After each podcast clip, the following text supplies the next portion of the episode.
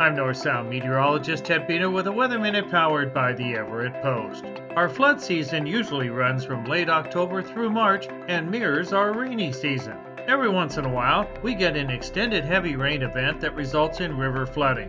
During big floods, you may hear the term 100 year flood, but what does that term mean? The term 100 year flood often gets misinterpreted, such as, I survived a 100 year flood, so I am now good for another 99 years. Sorry, that is not the case. The term actually means there is a 1% chance of this kind of significant flood each year. As an analogy, imagine a six sided die. What are the odds of rolling a 5? 1 in 6, right?